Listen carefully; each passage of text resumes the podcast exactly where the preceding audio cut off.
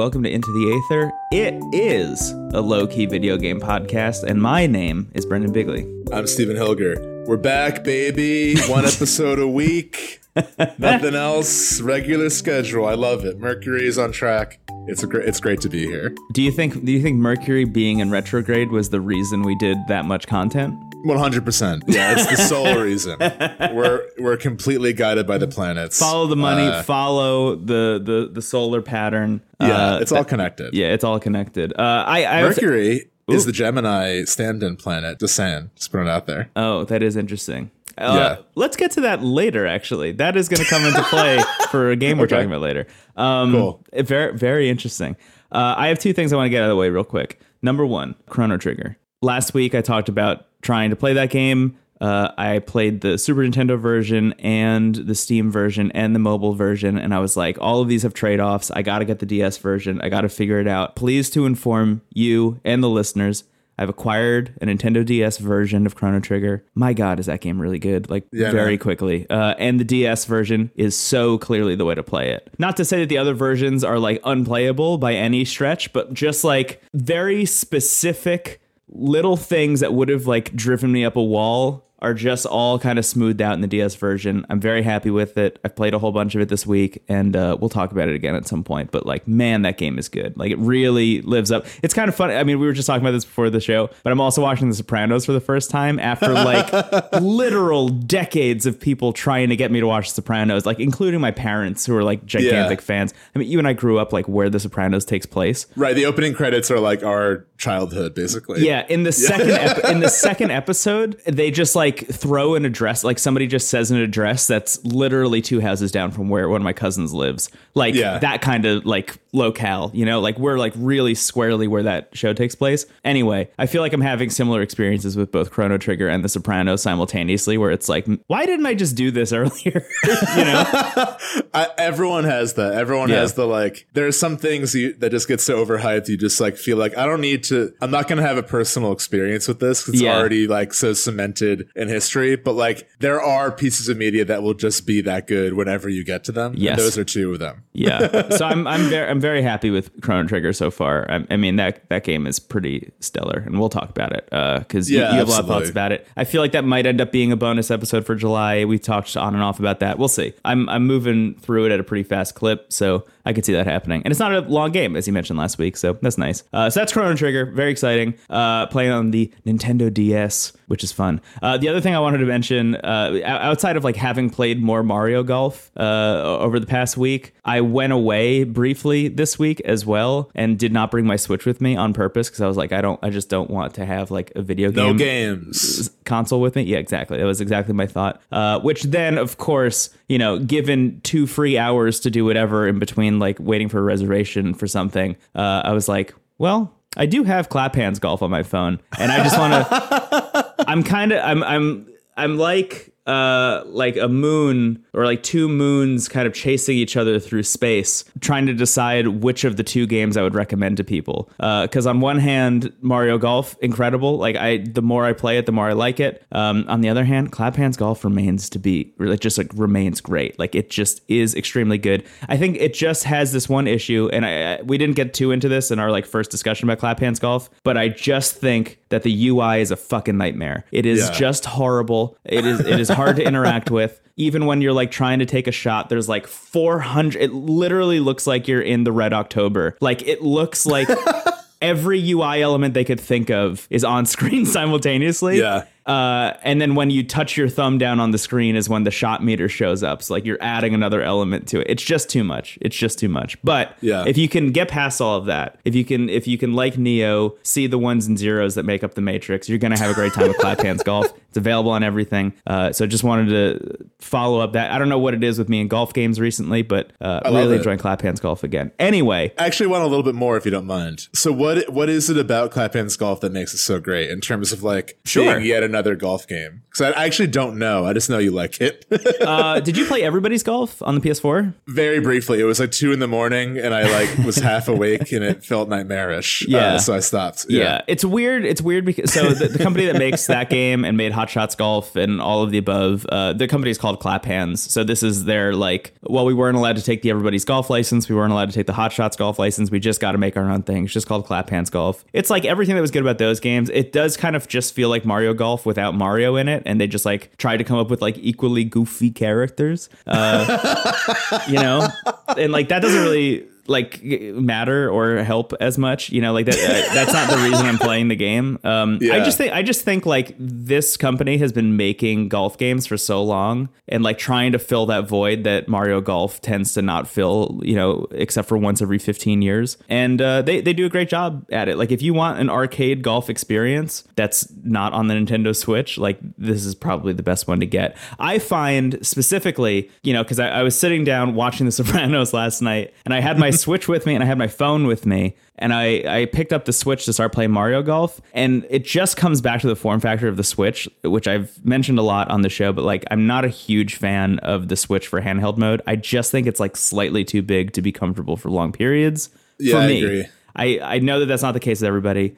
Um, but for me personally, I really generally only play the Switch docked. And that caused me to eventually put the switch down within like 15 20 minutes and then just pick up my phone and play clap hands golf instead which i just find is a much easier game to jump into and jump out of than right. mario golf is by like a huge margin. Uh, yeah. And, and, it even comes down to like, although Mario Golf, you know, is focused on speed golf, is focused on, you know, getting you through things quickly. Clap Hands Golf, a lot of the like tournaments and stuff you do are literally three holes and then you're out. Um, which I think, you know, just truncating that because they were aware that it's like a mobile experience, people are going to want to hop in and out was really smart. And it's, uh, it's just good. It just has, again, like it, it kind of has that problem that that a lot of companies have where like if they make the same thing for so long they feel like they need to include every single feature you know like they can never roll back. They can never like reassess and kind of like slice some things out. Um, so clap hands golf features like every single mechanic that's ever been in a golf game all at once.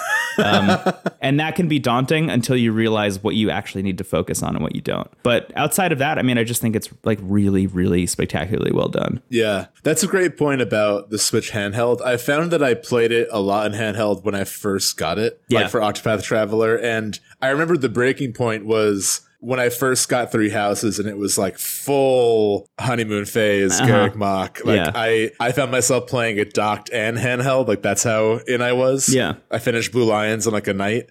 um, I remember my like hands actually started to hurt. It's the first time I ever had that happen with a mm-hmm. console. Mm-hmm. My hands started to hurt by like holding up the Switch for like hours at a time. Yeah. I mean, it's like you hold anything that weighs more than like a few ounces up above you for eight hours, it's gonna hurt. you know, like, that is yeah.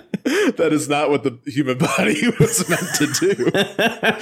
Uh, so I agree with that. I also feel like uh, I, I might mention this later, but I feel like less games seem to be thinking about like how they perform in handheld. Like I've noticed more and more games have like a very distinct like oh these run better docked, like significantly yeah, yeah. better docked. But it's still a really cool feature. I think uh, the Switch Lite probably alleviates a lot of those issues. Um, yeah, I, I, it definitely does. Uh, so my yeah. my partner Persia has one, and uh, whenever I've used it for any reason, I'm always like, this is exactly what I wish the Switch felt like in handheld mode. Um, It's just like a bummer that you can't have the best of both worlds. Like if the Switch Lite was able to be docked, you know, that'd be really nice but that's not the case, unfortunately. So yeah, I find at. the Switch's portability is more like, oh, I have to leave the living room for some reason. I'll keep playing this in my room. Yeah, versus like, exactly. I want to bring this to the airport or the train or whatever, yeah. which is like your phone or 3DS. And over the course of owning one, I've found that there are some games that do feel better in handheld mode than docked. Uh, Into the Breach was one of those ones where like I really loved playing that in handheld mode. Uh, strangely Octopath enough, as well. It, ne- it never is the game that I expect it to be Like Into the Breach, I would expect to like love having on like a big screen to be able to like take in the whole map and whatever. Um, the other one that really surprised me was Super Mario Odyssey. I right, played like yeah. exclusively in handheld mode for some reason. Um, very strange. I think Breath of the Wild, I also really enjoyed handheld just because it was like so marvelous that that was handheld. Yeah, you know, exactly. That a game like that was was able to be the novelty thing sometimes. Yeah, right. So we'll see how the uh, absolutely coming out Switch Pro handles portability.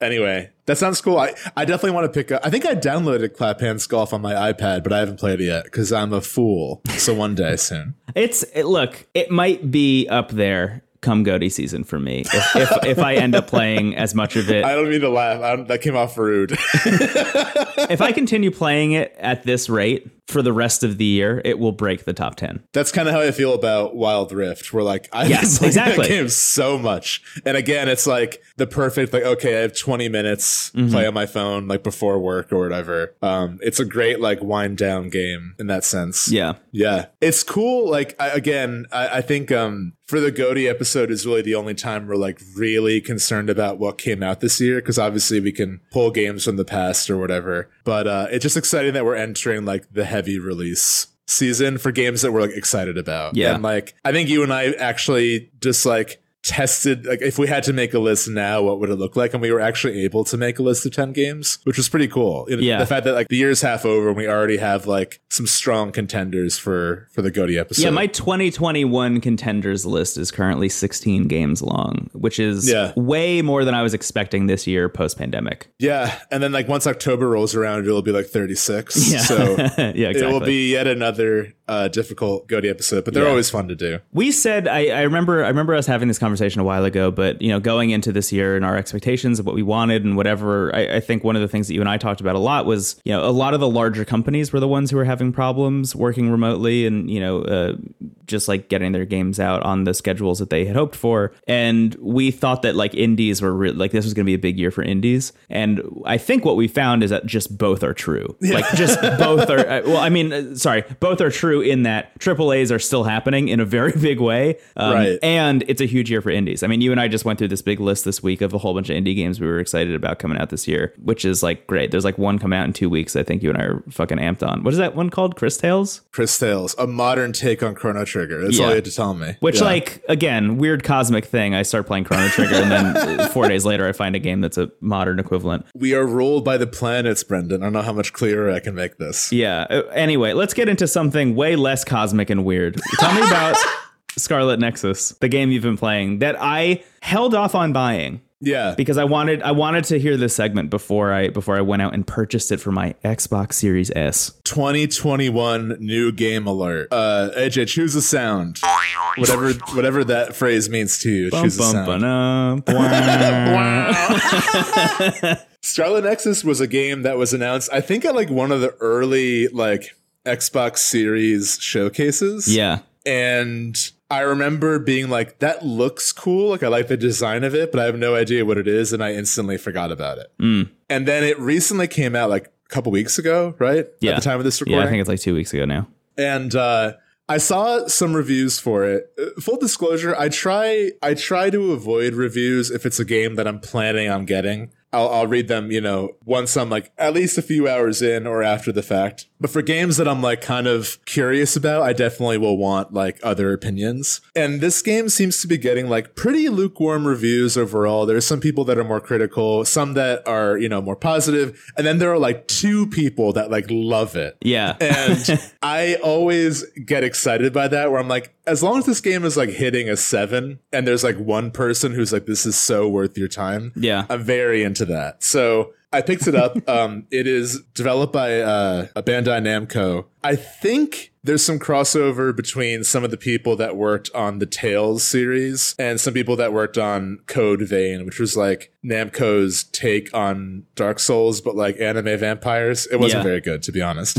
um, but I picked up Scarlet Nexus and I am adding my voice to the choir of two people who love this oh, game. Okay. But with like a million caveats. So it's one of these okay, fun yeah. sections. Great, where, great, like, great, great, great. Pretty much every critique of this game is true. It just depends on how much that affects you. That's mm. really like the, yeah. the, best way I can say. How willing are you to put up with it? How willing are you to let go and accept the term brain punk as a new genre? Is really the like if you if you hear brain punk and however you feel immediately after that is how much you will enjoy Scarlet Nexus. I'm going to enjoy Scarlet Nexus a lot then. I think you will love it. So here's here's the thing. What what is it? I would say it shares a lot in common with a lot of platinum games. There's definitely a lot of NieR flavor, especially in the environments. Like whenever you go to a new setting, it's almost introduced just like NieR Automata where there's like a few shots and then like a the font even looks similar where like the name of the place will kind of fade in. And it's it's a kind of hack and slash real time RPG, but the emphasis is on like psychic powers. So the framing device is uh, you are part of the OSF, uh, who are basically like psychic X Men that are employed to defend the city against a threat called Others. I'll say this about the game even if you hate it, the design of the others is like very cool and like yeah. actually scary. Like they're weird bouquet. They look like Silent Hill bosses. They'll be like bouquets with like human legs or like a weird dollhouse with a mouth. Like I just fought a boss that was like kind of like a lizard, but its face was a fire hydrant and it would like turn the wheel and like breathe water everywhere. Oh, so like yeah. really it feels like the monsters are like what your brain would make up if you like had a fever dream, but like yeah. had just looked at the setting. And uh, so that's that's great. And um, it, there's so many things going on here. It's hard for me. Brain punk isn't easy to describe, dear listener.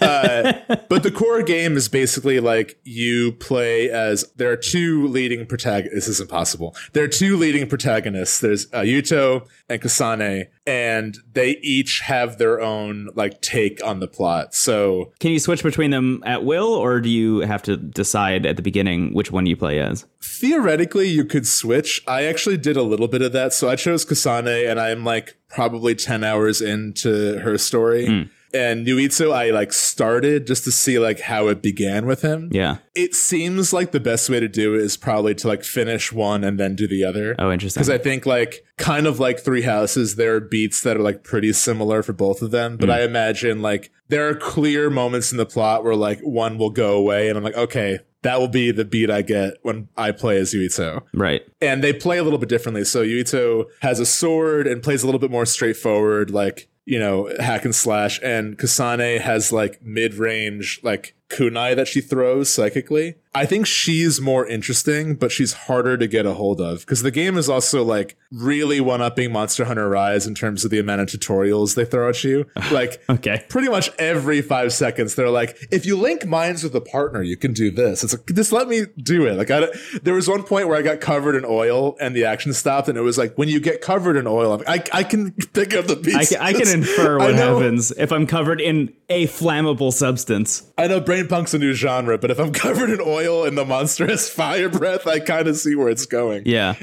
so anyway, uh, the game is kind of divided into like uh, these sort of arcadey, like walking through an environment and fighting monsters. Um, with your, you know, weapons. And really the selling point is the psychic powers. So like both protagonists, their starting ability is they can just throw objects like telekinetically. So you'll be like hacking away at an enemy and then you'll just throw a truck at them while you're doing your combo and it never gets old. Like it's so much fun. I play this on the ps5 and like the feedback for that is always really cool. Oh. Um which i love the look of it. I, I, think the design and like the color choice and like the art direction is really great but like this probably could have run on a ps3 in terms of like the fidelity of it. Mm. so i don't think you need like a next gen system to fully enjoy it at all but i do think um that like the the feedback has been cool. Um, but I imagine there's a version of that on the Xbox remote too. So all that to say, like it it starts off a little slow mechanically. Like you're not really able to do the amount of combos you would expect. Like you know, a NieR Automata 2B is like constantly like swinging around and throwing stuff. And like the game feels like kind of uncharacteristically stiff right away because you don't have a lot of maneuverability yet. But as you level up, you have a brain map where you get different abilities and like you can do more things. And really, the coolest thing is you eventually get party mates who everyone ha- it's very X Men where everyone has their own power. So like, yeah, one guy has electricity powers. One person is just they have clairvoyance. So when you link minds with them, you can like dodge enemies more easily. And like whenever you dodge, there's like a cut of the protagonist's face as if they like foresaw the event. Great. Oh, really good. My favorite is there's a character who's like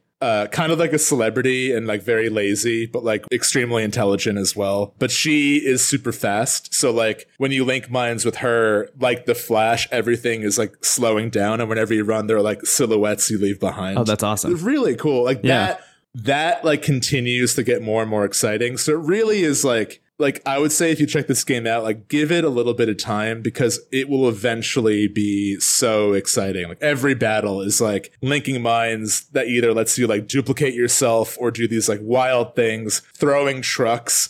Every now and then you'll just randomly go into like your superpower mode, which like you take more damage, but you can do more. So it's like kind of a risk reward thing. And then there are also like random set pieces in a level where if you hit the left trigger, um, rather than just throwing it, you'll like grab it and there'll be like a mini quick time event of what you do with that item. So like that'll range from like grabbing a big like trash can and like smacking it against the enemy. Like Yakuza style? Yeah. Yeah, very Yakuza, weirdly. Or my favorite was you just jump on top of a truck and like guide it as it plows into enemies and then like it explodes. Oh my really, god. Yeah, this sounds awesome. This honestly like is. I don't I don't know what's causing me to make this link in my head, but it feels a lot like what I wished Astral Chain turned into as I as I gave it more time. Exactly. Yeah. Yes. It, it, it feels like that a lot. I mean, they're both kind of going for sort of like I mean, there's a lot of influence here. Like, there's Evangelion in the sense of like having this like you know, command unit against like an ethereal threat. And there's obviously more going on underneath the surface. Mm-hmm. But really, especially in the beginning hours, what I found really kind of surprising about this game is that it's extremely goofy. Like, I'm now at a point in the plot where like it's getting higher stakes and taking itself more seriously, which is like kind of hit and miss, to be honest. I'll get more on that later. But like the beginning of the game felt like very like oddly like cheerful and like mm. really fun, which I think really worked against the like kind of higher stakes cosmic setting. Yeah. And I think what I'm really liking about it too. So the combat I think is great. I think once it like once all the pieces are there, and I understand why the tutorials are there because they kind of have to set you up in that way. Like you could have got rid of the oil one, but I get it because like there are a lot of things where if you had the ability to like link two minds at once right away, it would be overwhelming. Whereas like the slow drip of it actually ends up paying off, I think. So that's awesome. But then the other part of it, weirdly, is very persona, where eventually you get like a hideout where you and your teammates hang out and you can give them gifts to raise your bond level with them, which will eventually unlock bond scenes where like Sorry, uh, I re- I really like dissociated for a second and thought that James Bond was part of this. I know I know what you meant. I mean that oh my god. All right, yeah, sorry. it's okay. Um, Raise your bond so anyway, level. Oh my your god. Your bond level. Right. Yeah, your 007 GoldenEye. Uh, anyway, that's not, um, that's not even funny. That's just where my brain went from lack of sleep from watching too much Sopranos. It's totally fine.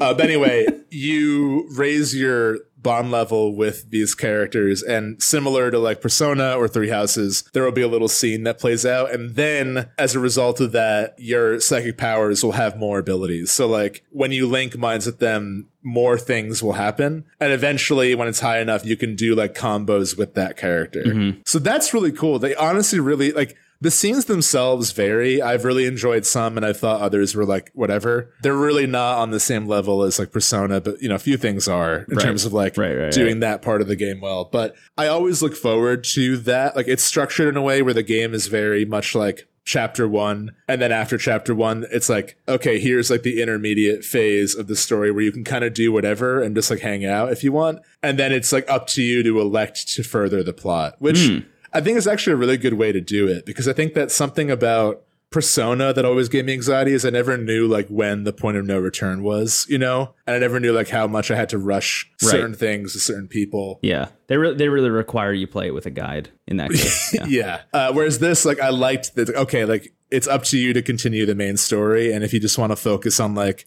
you know fighting enemies and grinding for a bit and getting gifts and like raising those levels, like you can do that, which is really cool. I've kind of been mainlining it, like I've done like a little bit, and then I'll you know continue the story but I think they really nailed like the mechanical reward for investing in the characters. And I also think it has made me care about the cast more than I would have in just the like straightforward scenes. Yeah so that's great. I, I, think that's really cool, and and all the powers are really fun and unique. I feel like this game really like had a lot working against it in terms of like pulling all this off. And like for the most part, they really nail the mechanics. And I, I like the cast. I've seen, you know, divided thoughts on like whether or not the characters are good. I mean, there, there are a lot of archetypes here. There's a character who's like very much like the Felix rival who like actually cares, but is really mean. Mm-hmm. You know, there's like the lazy, spoiled celebrity, but it's, they're having fun with it. And like the writing tends to sometimes have the, the issue where they're like, "Oh yeah, your dad's the head politician, right?" Like they'll just kind of like explain things yes. like a little bit on the nose, but that's mostly in the beginning. I've actually found like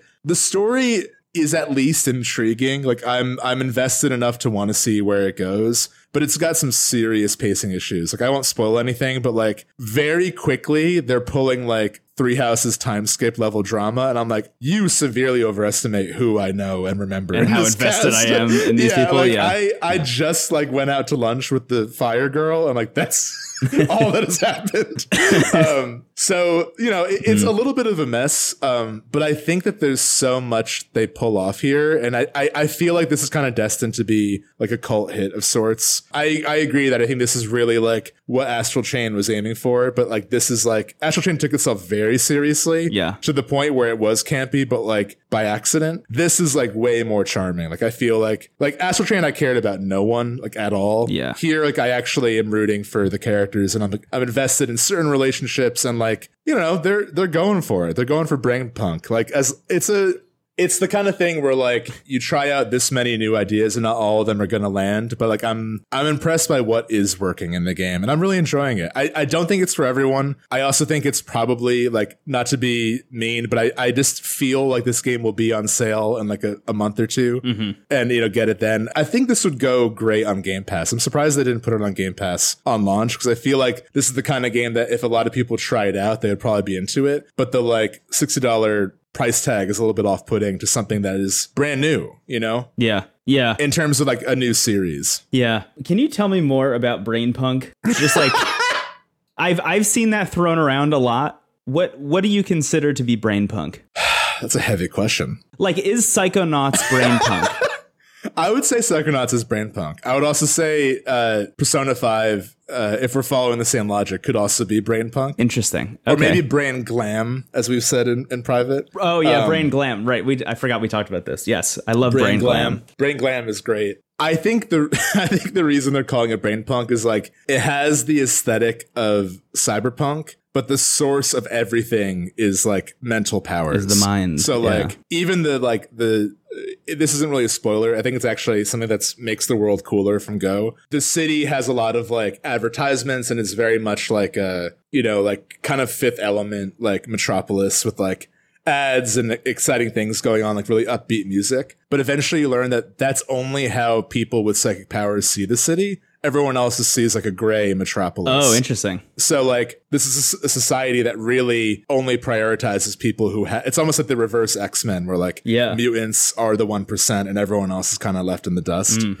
So stuff like that, I think, is really fascinating. Like, there's every now and then there's a twist where it's like, all right, cool. But every now and then they do something else where I'm like, that's actually brilliant. And if I'm uh, getting a little bit of, of brilliance here and there, that's all I can ask for. Yeah, I'm very interested in this. Yeah, this this really does sound up my alley. Yeah. It weirdly shares a lot with I think Tokyo Mirage Sessions as well in terms of like the hangout part. Okay. And you you get text messages that are called brain messages that are just they're just presented as as text, but they're like someone like directly communicating with you via telepathy. So funny. And there's like a diner you go to that's like all futuristic, but it's just like, you know, you go there to hang out. The characteristics of the two leads, Yuito is very much like a, you know, kind-hearted, uh, headstrong guy, um, kind of Sora-esque in some ways, I guess. Uh, a little bit more grounded, but like yeah. has that sort of like anime protagonist energy to him. Uh, Kasane is interesting because she's very much like cold to a lot of people, except for her sister, who she like really gets along with, but everyone else she kind of puts on this wall fall for, but she's not like cruel. I feel like sometimes that archetype of like I'm mean to everyone because of my troubled past is a little bit like mm-hmm. it's hard. It's hard to believe. What I like about Kasane is that she's just incredibly blunt, but not in a way that like is meant to be mean. Not even trying to be insulting, but just like saying it out loud. One of my favorite Bond scenes was she goes to the diner with the girl who can use fire powers, who's like kind of like Ryuji, like headstrong, a little bit clumsy, careless, but you know, has a heart of gold kind of thing. And they're talking, and Kasane's like, "So why'd you invite me here? Like, what is this?" And she's like, "We're just hanging out. It's like what friends do." What? Like, why are you asking? and it's like that for five minutes. it's like I thought I, you didn't think I was your friend. Like, this is what friends do. Yeah.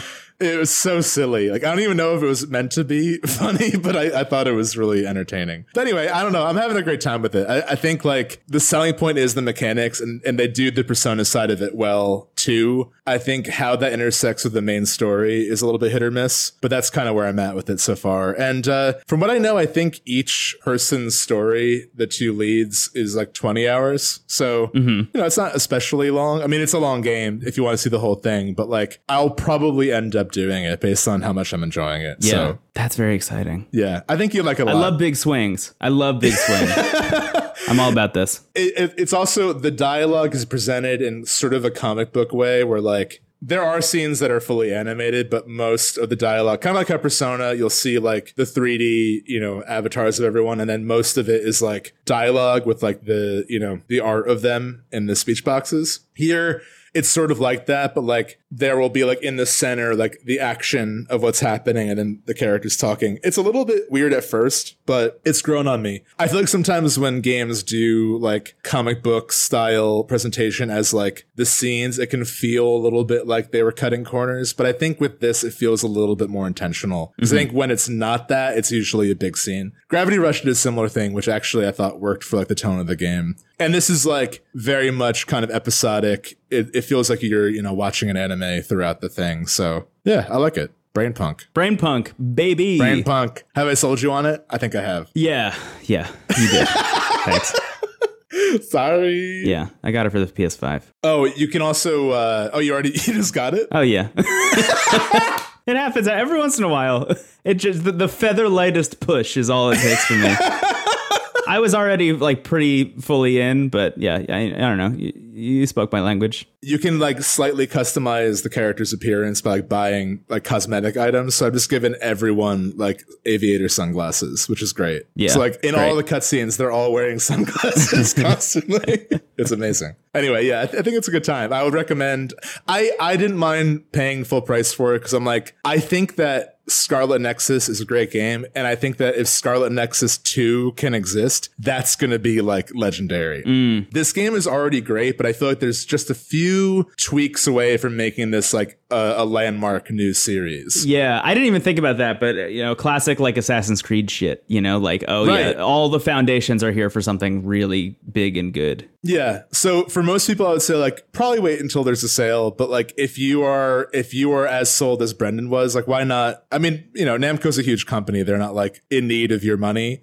but I do think like a new series like this, whether or not they make a new one, will depend on how well this does. So yeah, that's yeah. kind of my logic behind it. What I appreciate about what I've just heard about Scarlet Nexus is that it's it doesn't sound like it's doing anything like too groundbreaking in terms of like combat and mechanics or just like overall vibe what they're really like hammering home is this world that they built in this story and these characters. And like that honestly i think more than anything else is, is what i'm looking for in it or what i wanted it to be about anyway. Um yeah. So i'm glad to hear i'm glad to hear that that stuff sticks the landing. Yeah for the most part. I mean again like when the story misses is just because like this the swing was too big. Mm-hmm. right exactly. Um another thing the music is so good. Like really really good, like shockingly good. I've left the game on for hours. What's the to, what's the tone?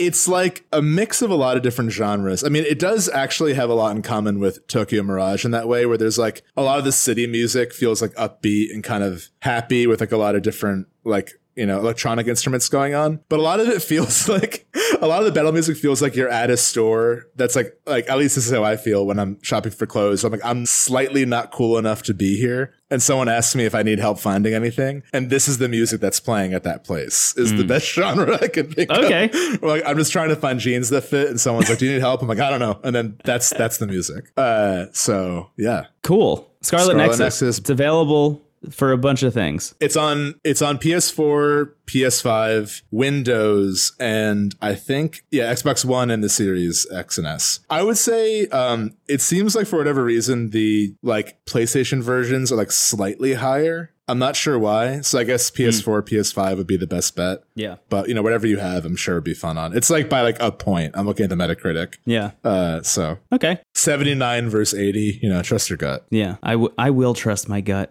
and by that I mean I already got it. So uh, I trusted my gut. The rival character has glasses, of course, and the gift you can give him are just more glasses. so I just love that this guy is like already irritated at me, and I've given him him like five pairs of glasses. Glasses like, punk. Yeah. Yeah, glasses punk. Yeah, exactly. Anyway, that's all I got for now. I'm excited to, I, would love to talk about it again once you play it. Okay. Because do you think you'll play it? Uh, do you know which character you're going to go for? No, I have no idea. I need to yeah. learn more about both of them. That, that makes sense. Uh, they give you a little bit of a bio before you pick. But um, theoretically, when you asked before if you could alternate, like you could like save keep a save for each of them and like switch between the 2 mm-hmm. But um, it just feels like it's better to do like one all the way through. Yeah. Based on my experience so far. Okay. Interesting. Yeah. Scarlet Nexus 2021 video game. Scarlet Nexus, a 2021 video game. I don't know what key that was in. You want to move on? yeah, let's do that. Goodbye, Brain Punk. Goodbye, Brain Punk. See you soon. Steven, we're back. I can't wait to tell you about this game I've been playing. Oh shit! Shit! Oh shit! Um, I think it. I think it was the 2018 game of the year, or it might have been 2019. I'm not sure, but there was a game I brought to the table for that episode. It made my top 10 that I had just played like one week or two earlier. You may or may not remember it was called Twinfold. That was 2018. Yeah, yeah. it was by a developer named Kenny Sun, uh, who is kind of known for making like largely almost abstract art looking puzzle and uh, they're just kind of puzzle games for for the iPhone. And and that's that's been the vibe for a long time. I think Twinfold was a little bit of a deviation from that where it was a little bit more like mechanics first focused. Um, the the quick pitch that I'll say is it's like it's like what if threes was a roguelike is kind of the idea. Mm-hmm. Um, and I like to this day like firmly believe that it is probably my favorite puzzle game on iPhone. Like I play it all the time still. I think it's brilliant. Um, and and I just like I want it to be a bigger thing. And recently I was looking around just like I wonder what what that developer is up to. Like have they updated Twinfold recently? Like is there is there something new in the works? Like what what have they put out recently? And found a game that they released called Tender Creature Comforts. um, which came out earlier in the year. I think it was like March or April, in collaboration with a couple different artists, and is unlike anything I've played before and is like very easily one of the most interesting games I've played this year. Um, and like can't recommend it highly enough just to top it all off. Um, it's also available on Android. It's also available on Steam. Um, I would just recommend if you have any interest in playing this by the time I'm done talking about it, get it on iOS or Android. It is so clearly meant to be played on a phone, and you'll understand why very quickly. So essentially, the idea is you are a human from Earth who has traveled into space to a planet where you download an app that's very similar to Tinder, and you essentially just like chat with other aliens and go on dates with them. That said, the whole game itself looks exactly like a dating app would look uh, when you first start it up, they ask if you want to turn on notifications. I highly recommend turning on notifications. Treat this as if it's a real app because the big thing about this game and the thing that I think is so brilliant about it is that everything happens in real time. So mm. every, uh, I, I, th- I, think it's every day you get uh, 10 swipe rights essentially. So you can like match with up to 10 aliens, I guess, uh, every single day. Um, you can swipe left on as, as, many as you want. But essentially, what happens is they just kind of like throw a bunch of aliens at you and their bios. You can read their bios and look at their pictures and whatever. Um, all the art is great. All the art is, you know, by these artists that, that uh, they collaborated with. And just like based on their bios, you swipe right or left, like just as you would with a regular dating app like this. Um, and sometimes you get matches and sometimes you don't. And sometimes when you match with somebody, uh, you sit there and you wait to see if they're going to message you first and that, or you can message them first. And sometimes people just ghost you. Sometimes, uh, you know, you'll get matched or unmatched for reasons that are like outside your control or like, how did I say the wrong thing here or whatever. Um, the whole game kind of plays when you're in conversation with uh, these potential partners. It, it kind of plays like a choose your own adventure in a way uh, where you're presented with a dialogue tree and then you pick one of those and they have a keyboard that shows so you pick an option in this dialogue tree and then there's a keyboard that shows up that doesn't have any characters on it. You just have to like press with your thumbs on the keyboard once for each character in that response that you picked so it's almost as if you're typing it. You have to like fun, actually yeah. do it and there's tactile feedback you know in, in the phone itself so it like it feels like you're actually typing and you send the message. And like i said sometimes you'll like send a message and have like a really great back and forth for a while and then you'll send a message and like that person just won't respond for like two days. And then you know you'll get a message like holy shit they're back. I can't believe it. Um, and sometimes it works out you know really well. I mean this all i think the, the brilliance of it really is that like all i'm describing really is just like what it's like to download like tinder or something or yeah. bumble and like actually use it. But it's all gamified. Um, and and they use it for storytelling in ways that I think are really interesting. And that's kind of the the main you know highlight I think above everything here is that like they nailed just what it's supposed to feel like to use an app like this so well that I'm more curious about what you do within that. And what you do within that I think is really interesting. So there's like the whole sci-fi angle, right? Which is like you're you're a human on this planet. You find out very quickly there's like a concierge who like hits you up like right when you start. Who's like, "Hey, welcome to the planet. Thanks for downloading the app. Uh, let me just like walk you through some stuff." You find out very quickly that this planet actually exists as a planet only for singles essentially.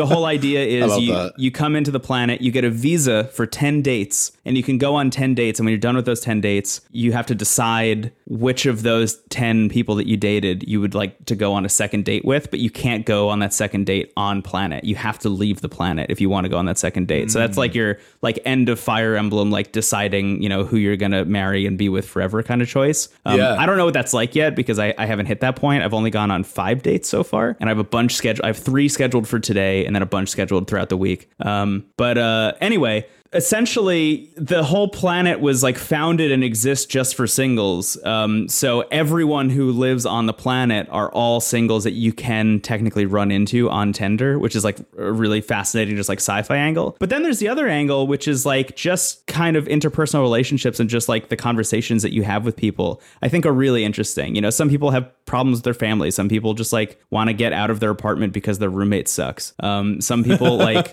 have like really like traumatic shit that they're working through. Some people are like in relationships and like secretly on Tinder or sorry, on Tender anyway. I mean, it's also true on Tinder. People do that. But like some some people like you'll talk to for like a day or two and then find out like 2 days in it's like, yeah, my partner doesn't know that I'm on this app. It's like, "Oh, holy shit. What are you doing?" I was going to leave the planet with you. yeah, exa- exactly.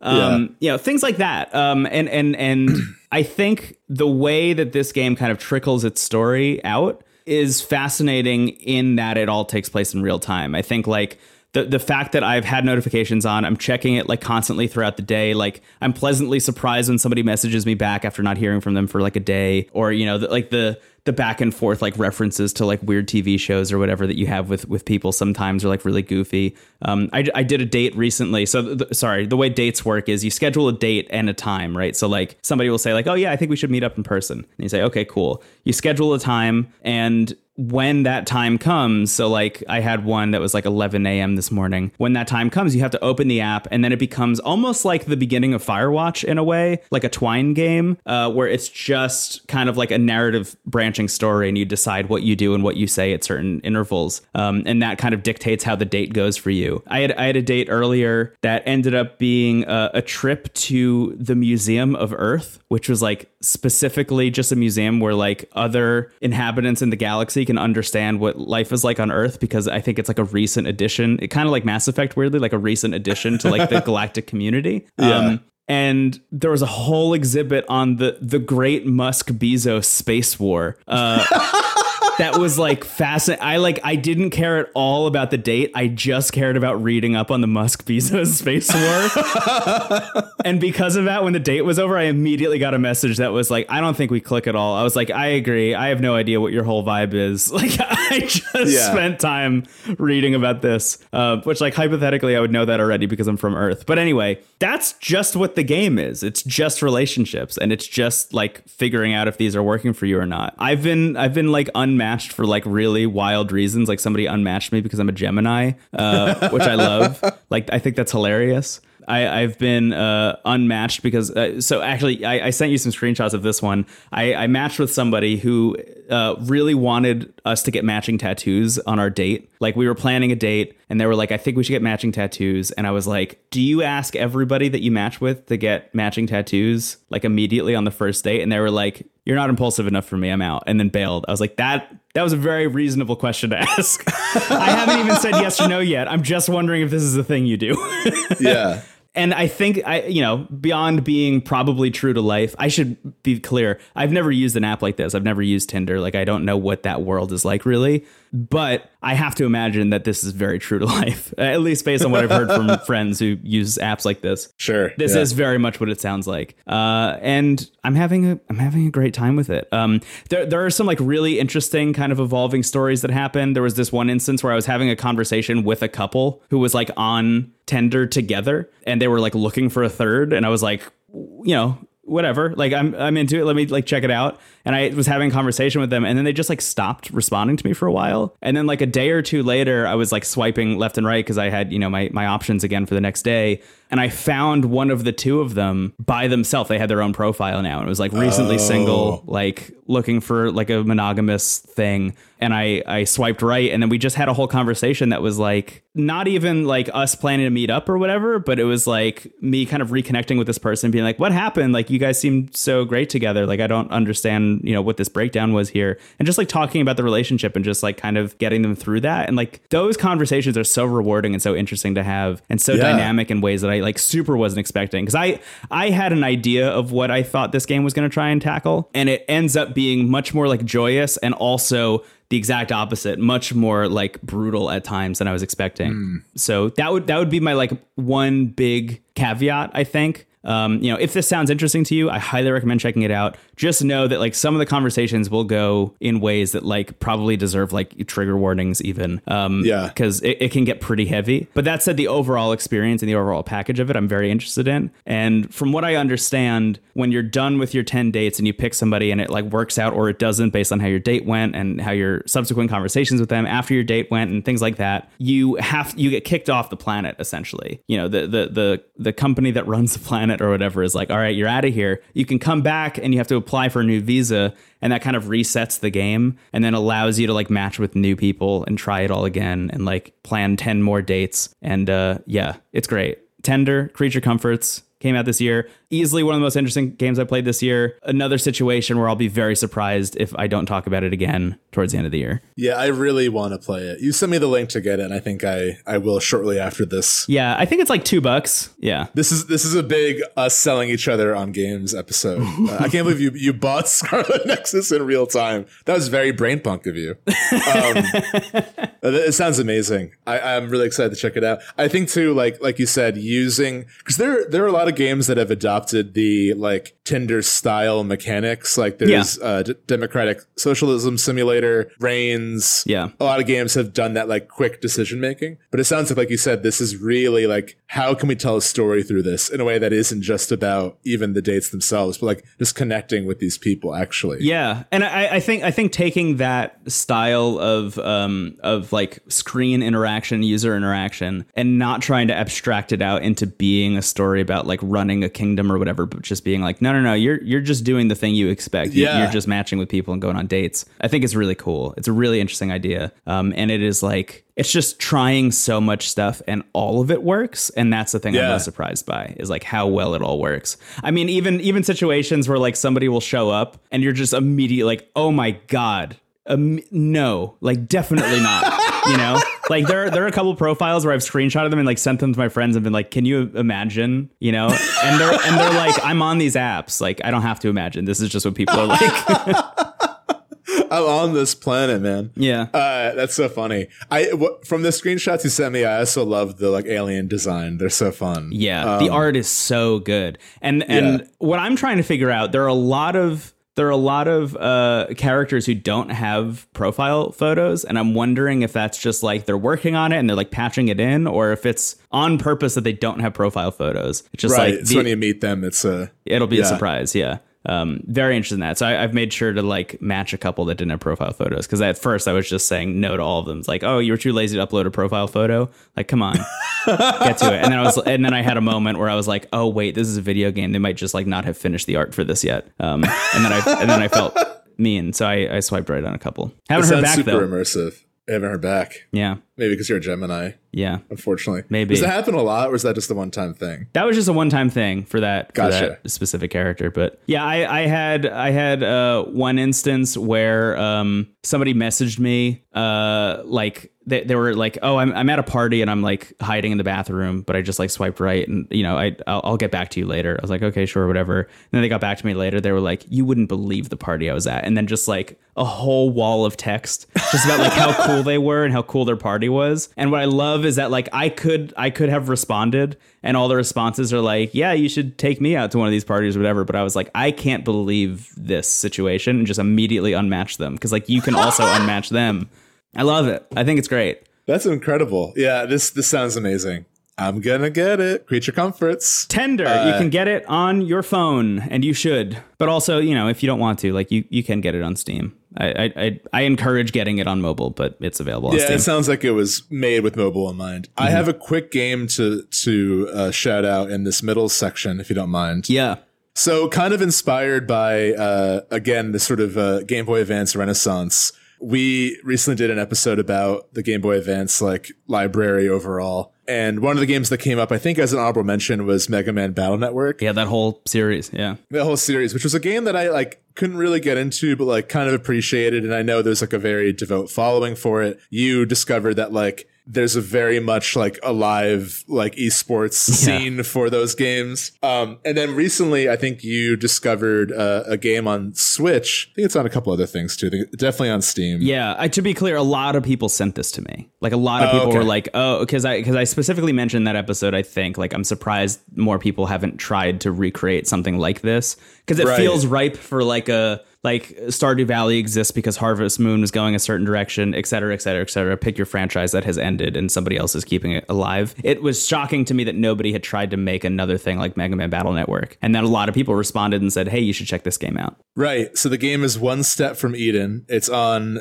the Switch, PS4, uh, Windows, Linux, and Mac Macintosh operating oh, systems. Steve Jobs presents the Macintosh operating system. That's what's so funny when I'm reading stuff. I don't say how I normally would talk. It is on the Macintosh operating systems. Wow. Do not capitalize operating or systems. Anyway, one step from Eden. It's a deck builder roguelite's take on the Mega Man Battle Network combat. Um, which again, I didn't really resonate with, but I'm like, I'm open to trying out this like kind of modern interpretation of it. Mm-hmm. And I've got it on Switch. Uh, I will say, going back to our uh, conversation about handheld versus docked, for whatever reason, uh, this game like should be like the definitive handheld game because it's so like kind of made for that in mind. Yeah. And I have played it a lot handheld, but for whatever reason, it runs like significantly better docked. Ah.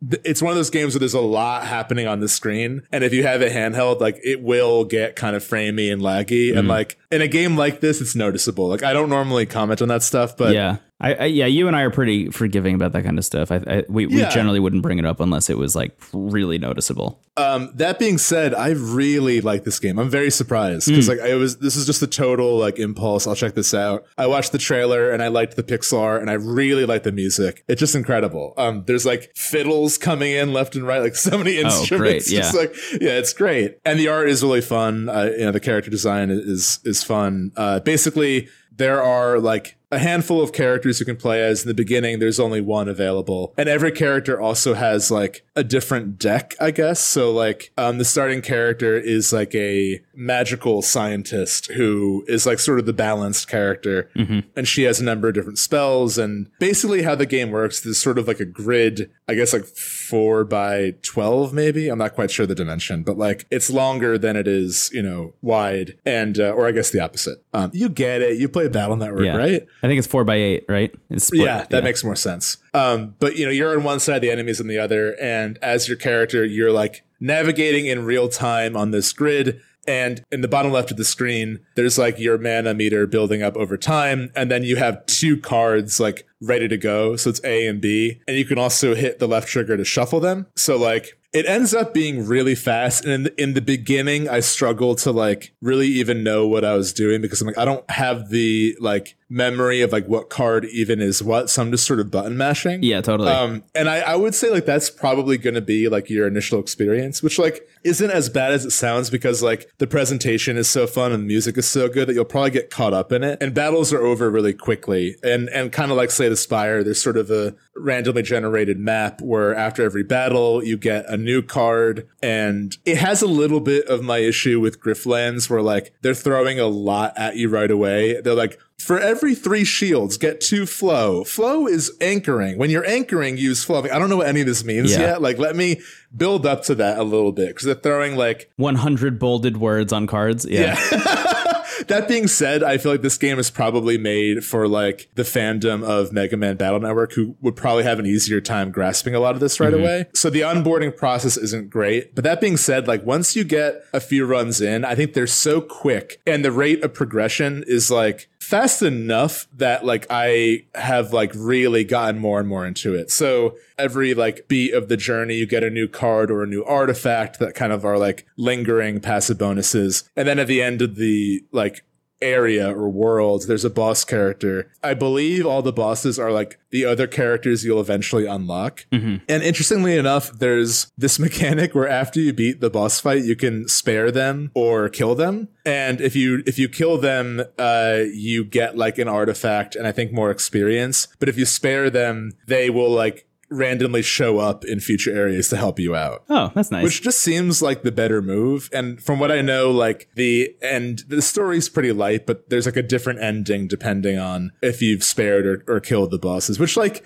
to be honest, I don't really need that. Like, it's an interesting mechanic. I think it works like on a gameplay level, but I, I don't like know what the plot is. So I feel like it's going for this almost like Undertale vibe in moments where I just don't feel that because I don't know who these characters are. Yeah. You know? Yeah. But I, I do think it's an interesting idea. And I think that's sort of like in most runs, it'll be like, okay, I can afford to spare this character or not. And like, what are the trade offs there? So that, that's at least interesting. Yeah, I, I could see a situation where, like, I, again, I haven't played this game, but uh, I, I could see a situation where, like, early in a run, it might actually make a lot of sense to kill the person and like get that experience or whatever the reward is, like, really early on because you really need it. Um, yeah. And then the further in you get in a run, it's like, you know, I, I have a pretty good deck built up at this point. Like maybe I don't need whatever that artifact is going to be. So I, I, found that my interest in the game kind of grew as I got a couple more characters, yeah. which takes a bit. So like, you know, after every run, you'll accumulate like the, the roguelite elements are like you will level up overall and that will add more cards to your run. Mm-hmm. And also, you know, you might unlock more artifacts you can get and eventually new characters. So I also unlocked like the starting character I now have two decks for. So her first deck is like kind of balanced. You know, there are like four kind of advertised synergies to work around. Like there are four bolded terms that like mm-hmm. I imagine you can work. What I've really enjoyed is there are cards that will like break the blocks in the grid that makes it harder for the enemy to move around. That was one of my favorite things in Mega Man Battle Network too. Yeah. Yeah. So I, I built a lot of decks around that. Um, and also a lot of poison uh, and Frost. Yeah. You know me. Oh yeah. Anyway, the other deck the starting character has is really interesting because in the original deck, her you know she has all these spells and her main weapon is like you're holding ZR and you're just shooting like kind of a bullet hell, like doing like small damage constantly. So the way it plays with her initially is like you're moving around constantly attacking and then just like summoning spells when they pop up. The other deck, her her weapon is just slowing down time. So what that transforms the game into is like really thinking more about all right, what spells can I use, where, and how are they going to work? Because like the first deck is very much a kind of arcadey, almost button masher, and the second one is very much like you've got to actually know what these cards do mm. and when to shuffle. And there are even decks that are built around like when you shuffle, you'll get a boost to some stat. Really cool. There's a lot like even though it's a lot of ideas, they're all very well thought out. So like once you actually know what's happening, you'll have a great time. Uh, the other two characters I've unlocked, one has a shield, so like her attack is like deflecting things back at the enemy. Um, but otherwise, like not a lot of offensive abilities. So I, I really go full poison with her because I'm like, okay, I want to focus on survivability and like lingering damage, and I can block everything else. And then I got another character who's this like a dude with a giant gun, like mercenary. And like with him, I just you can like make cover to hide behind, and then I just like blow up the grid. It's great. That's great. Um, yeah. See, all the characters feel like really unique. I, I think um you know the like spare or or defeat mechanic is like a little out of place if i'm being honest. Like it's not heavy. Like they don't like make you feel really bad but like i do know like the ending is like kind of darker if you go down that path which like is a fun touch i guess. But also um, if it's a rogue like you're gonna get to the ending more than once. Like that's the idea right? exactly yeah. And and and the like the story is like very quick cutscenes you know here and there. So but yeah, I would recommend it. If you liked Mega Man Battle Network, I imagine this is like a dream come true. And as someone who like couldn't really get into it, I'm actually enjoying this way more. So That's I really great. like it. Yeah. I would say Switch is a great place to play it, the handheld caveat aside. But I also think like, you know, probably PC or uh, wherever really. I haven't played the PS4 version, but I imagine it's fine there too. Yeah. I I was really really considering this and then ended up uh, bailing on it just because I had so much other stuff that I was playing at the same time. Um specifically like I I, I pulled the trigger on um Ender Lilies, which is a game that I've seen a bunch of people talking about recently and, and have heard a bunch about. Um, essentially, just like a well, Silksong's not coming anytime soon, as far as we can tell, because we haven't heard about it uh, in a while. So like, here's this other game that seems to be doing a similar thing, and it's like pretty good. You know, like I.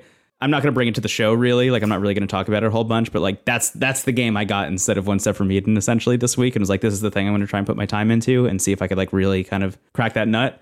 I, I, guess I'll just mention about it, Ender Lilies really quick. It does the thing that you and I liked from Aria of Sorrow a whole lot, where like yeah, when you beat enemies, you like absorb their powers and get to use them, and that stuff fucking rules. And there's like a whole bunch of them, very cool. But you know, it, it's a game that I like didn't really like enough to want to bring up. But anyway, yeah. point being, uh, between that and Tender and Chrono Trigger and yeah, there's a lot going yeah, on. There's just like so much stuff happening. Uh, so I'm close enough to Eden. No more steps. Yeah. Okay. So yeah, w- w- one one step from Eden. Yeah. Yeah. One Step from Eden is a game I will probably check out eventually because I really did like Bang Bang Battle Network and I do want to play this and I think it looks really cool. I think it's simultaneously a really good, you know, revival of that type of game based on my very limited time with Mega Man Battle Network, which makes me want to go back to it uh, and maybe play some of the other entries. Yeah. But I also think it's, you don't, even though there's so many deck builder roguelikes like Slay the Spire, um, and the competition is like so rough in that genre. I think this game stands out because it's like in real time, you know, which is mm-hmm. a really mm-hmm. interesting take on that type of game. Like usually, and I think with the deck builder part of it, if you're confident enough in your build, you actually cannot really think too much about what your available spells are because you're like, they're going to work because I've already created the odds. So like, yeah. I might as well like just use what I got. So yeah, really cool. There's some abilities where you like throw a potion in the air and then you have to catch it on that tile to get the effect. What else do you want? That's one step from Eden. That's what, oh, and then I was gonna say, depending on where you lose in the run, it'll it'll be like one mile from Eden, or like you know one leap from Eden. The oh, really? Closer you get, yeah, it's kind of that's fun. that's cute. Yeah, yeah, it's a good, it's a good time. I think you would like it a lot, actually. Um, yeah, I think I would too. Yeah, but anyway, that's all I got for now. You want to take a break and move on? I would love to take a break. It is so hot in this room. It was like ah! nice and cool out, and now suddenly it's not anymore, and I am sweating. This ain't Eden. This I'll tell you that much. Yeah. yeah. You can say that again. Why not? Let's take a break. I'm gonna open a window, turn a fan on. Oof. Oof. One Oof. step from Eden. Be right back. Goodbye.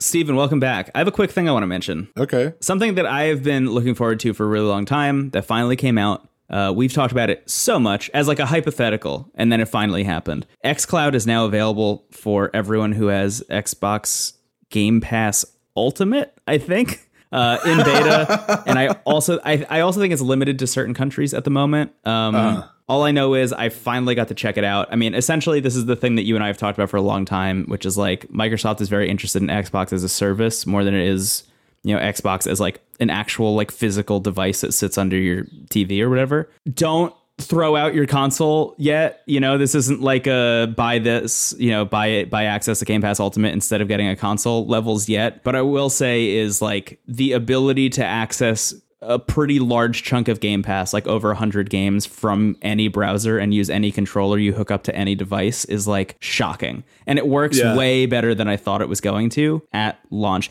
Definitely within the first couple days, you could tell that like there was a novelty to it and there were like tons and tons and tons of people trying it out. And because of that, like, you know, it was a little bit spotty in terms of the actual like playability of some of that stuff. But I really think like, you know, we're now like a week out from that happening. I think it happened like the day after we recorded. I think it was like Monday last week. And I, I, think that that demand has died down a little bit. And on top of that, I think it's a little bit about what games you choose to play on there. You know, um, like if you're playing like Destiny, for example, and you're trying to do like PvP and like play competitively, like maybe not the move. Yeah. but uh, you know, for for other games like Dragon Quest Eleven, for example, like that's on there and rules. You know, it's turn-based combat. Yeah. All you need to do is like run around an environment and then just like every once in a while fight some things, and none of it is timing based. Um, so like even if there's a stutter here or there, like it's still gonna be really playable. I've done it in Chrome with a Pro controller plugged in, which is like really wild. I was playing like Psychonauts in the Chrome browser on my Mac with a Pro controller for the Nintendo Switch, and that was just like a shocking thing to do.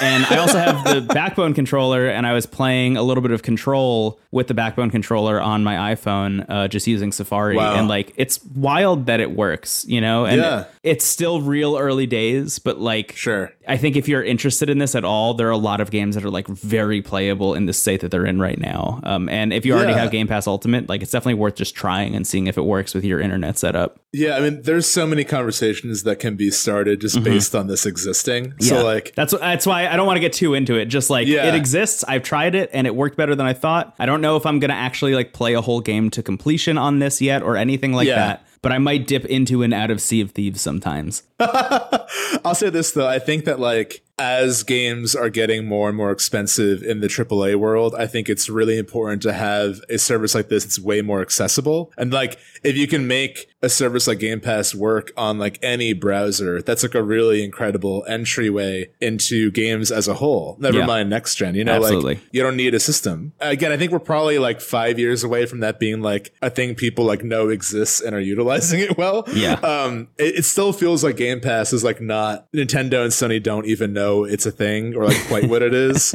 and and I've, I I remember seeing some conversations in the Discord, which I think I would agree with. I mean, there are a lot of variables here, but like the idea of like, okay, are, do we want a world in which like games become akin to movies or TV, where like streaming is the default? And if you want a physical copy, it's like kind of like a novelty. Yeah. Honestly, overall, I think that that's not a bad direction to go into, but I understand the hesitancy to want that like across the board. You know, I don't want like with TV and movies, we're, we're like a week away from having to get Paramount Plus to watch Star Trek in addition to like our eight other subscriptions. I don't want to have to have like yeah. a Ubisoft subscription and a Namco subscription. Like, I don't want that. That's a nightmare, you know, yeah, to have absolutely. like all these subscriptions. And there's the whole conversation about like, do I even own these games? Are we like totally at the whim of like what is available and what isn't. So yeah. like I was just thinking about getting back into Crosscode recently because that's yeah. like just a game that you and I loved a lot and like didn't really put as much time into as I think I I personally wanted to. Yes. And I was like, "Oh yeah, it's on Game Pass. Great." And it's on xCloud. Great. And then I logged on and it was like leaving soon Crosscode and that was the only game. I was like, "That's the uh, one I uh, wanted to play."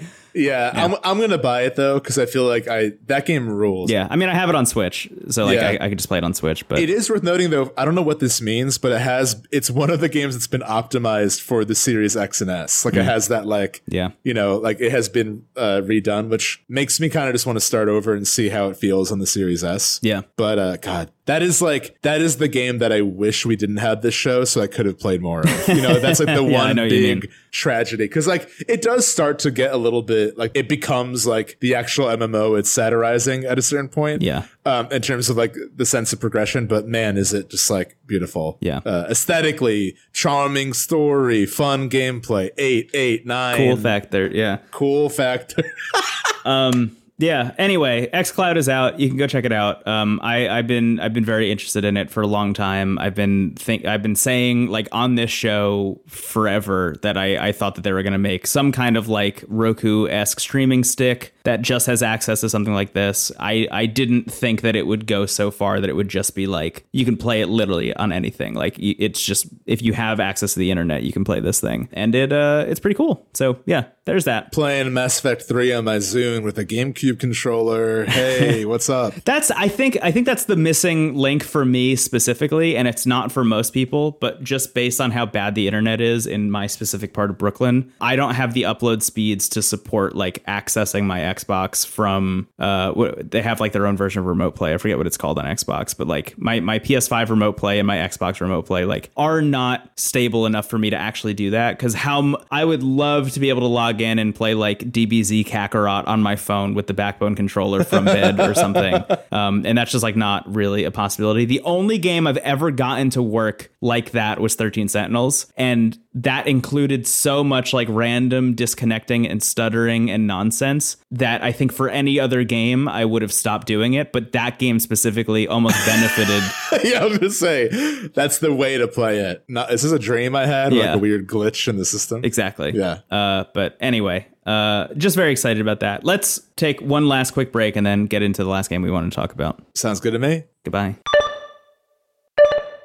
Brendan, I am very excited to talk about this game with you. This is a game that kind of came out of nowhere in my uh, it definitely didn't come out of nowhere but like in my observation like i had seen like a few shots of it in development. I knew Lena Raine was composing it. And then it came out to like kind of immediate acclaim. The game is chicory uh, and we both like immediately there, there's so much here that like is so up our alley that we both planned on getting it we finally have and i think we both put a good amount of time into it at least on my end i'm like it feels like I'm like two thirds of the way in, mm. and uh, it is incredible. The hype is very real. I love it. I'm very excited to talk about it with you. Yeah, yeah. So just, uh, I guess, like high level, what is Chicory? isn't there a subtitle? I think it's like a painted world, a colorful tale. Chicory, a colorful tale. Um, it's being published by Finji, um, who are known for publishing a bunch of really wonderful games. Night in the Woods is in there, uh, Overland, uh, Tunic, which I just played a demo of and talked about yeah. on the show recently. Wilmot's Warehouse. Um, they're you know they're just great. They they have they have great taste. Uh, publish great stuff. Developed by the team that made Wandersong, which is a game I didn't play. Did you play Wandersong? I don't think I have. No. Yeah, I, just another game that like a lot of people loved and said like, don't miss this great indie game, and I missed it, even though it's a great indie game. Uh, and now I kind of want to go back and play it again or like yeah, go totally. back and check it out. But uh, anyway, uh, the, the the main idea, I guess, here uh, is that you are a cute little dog who gets a magic paintbrush that allows you to color the world in, uh, and you kind of have like a Zelda esque adventure. And we'll get more into the nitty gritty of like what essays I just left out between the lines that I just said.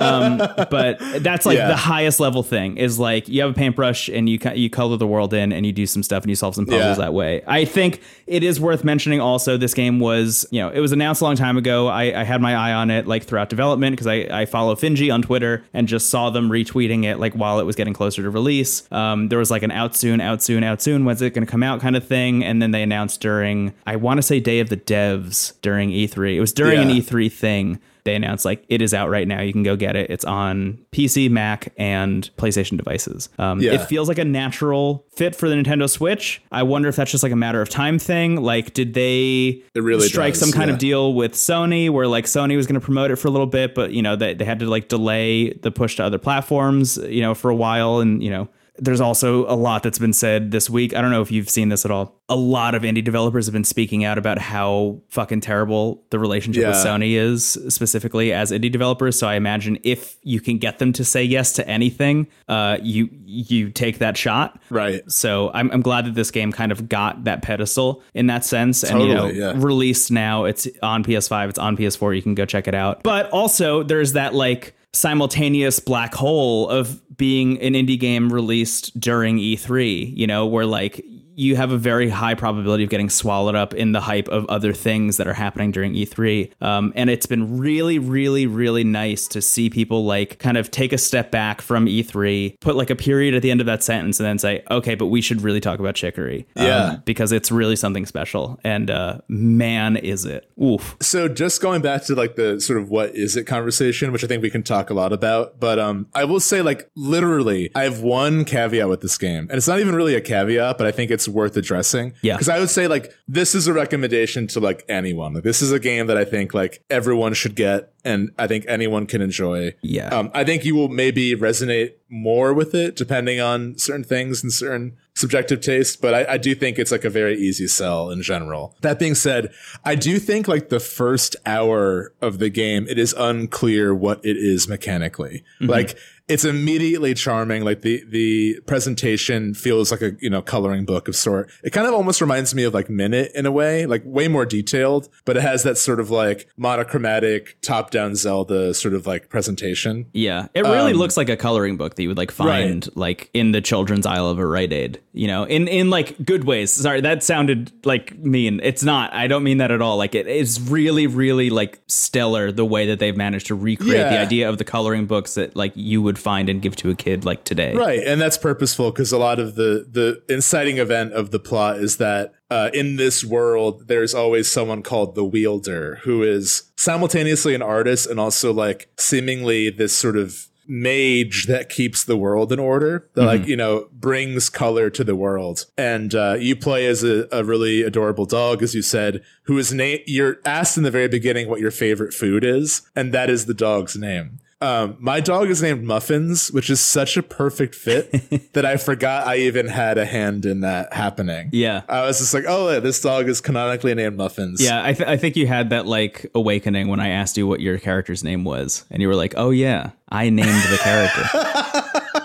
right. It's like it's such a, a funny thing. Um, but I'm amazed that I've never seen that before. First of all, it's just like w- one of the many things in this game that I'm just like shocked I haven't seen before. Uh, one of those ideas that's so good that you know, like it's it's it's amazing nobody's thought of it until now. I guess the only other game I've seen that kind of naming convention in is is Mother Three and Earthbound, which like more on that later in terms of the connections. But yeah, uh, you know, Mother Three will ask you like what your favorite thing is, and then that's the mo- the name of the move that Lucas has. Yeah, your special move. Yeah. So anyway, uh, it begins. There's always a wielder, and the dog that you play as, I think, is is they're the janitor. They're the janitor this, like, for the wielder. Yeah. Right, which is perfect because you know they have to clean everything up, clean up the mess they made. Mm-hmm. Uh, but anyway, um, there's like a whole like hall of paintings of past wielders and like I checked them all out and Muffins yeah, would be narrate her opinion on that wielder. And the current wielder is Chicory, who Muffins or whatever your dog's name is idolizes. But suddenly something goes wrong and like all the color of the world is taken away and everything's in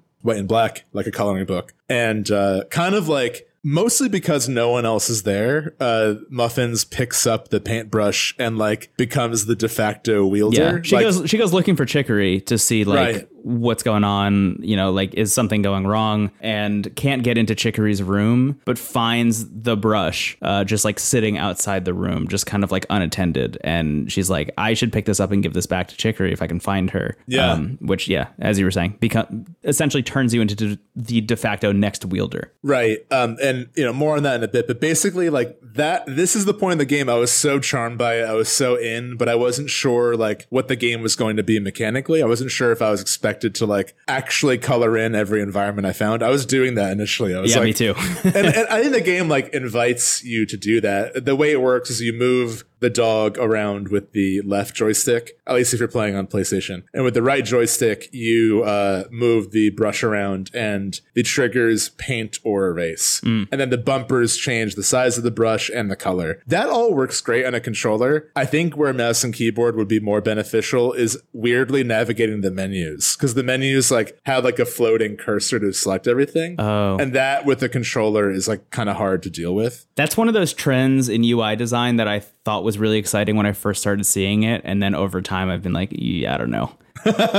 yeah, it's it's not not a deal breaker, but it's something yeah. where I'm like, okay, if, if, I had to say where to get this, I would probably lean towards Mac or PC. Yeah, so I've been playing it on Mac. It's worth mentioning. Um, and, yeah. and I've been I've been having almost the opposite problem in a weird, oh, way, where like all of the paintbrush stuff has been great uh, with with you know a mouse. I just find that like the controls for using your stamps and patterns, uh, the controls for like increasing and decreasing the size of the brush are just kind of like thrown on the keyboard in ways that that oh. don't feel intuitive to me as somebody who doesn't play a lot of stuff on Mac or PC. I imagine if that is like your main way of playing games, that won't be really an issue for you at all. But for me, I find myself like almost doing like the peck and hunt for the different keys I need to hit to like increase the brush size or whatever. Um, but it's really easy. I mean, it's like, you know, move the mouse around, left click paints, right click erases, and that is great. Yeah. So so anyway, the like you said, if I had to point to one game to compare like the framing structure of this game mechanically, it would be like a top-down Zelda. And really what the paintbrush is most of the time is like an Okami toolkit where pr- the first thing I think that happens is you notice that there are certain plants that will either like disappear or reappear if they're colored in. Mm-hmm. So there are like kind of spongy plants that can like launch you to different places. So that's fun. But again, I wasn't sure like what the game was going to be like. Really, I would say if you get this game, which you should,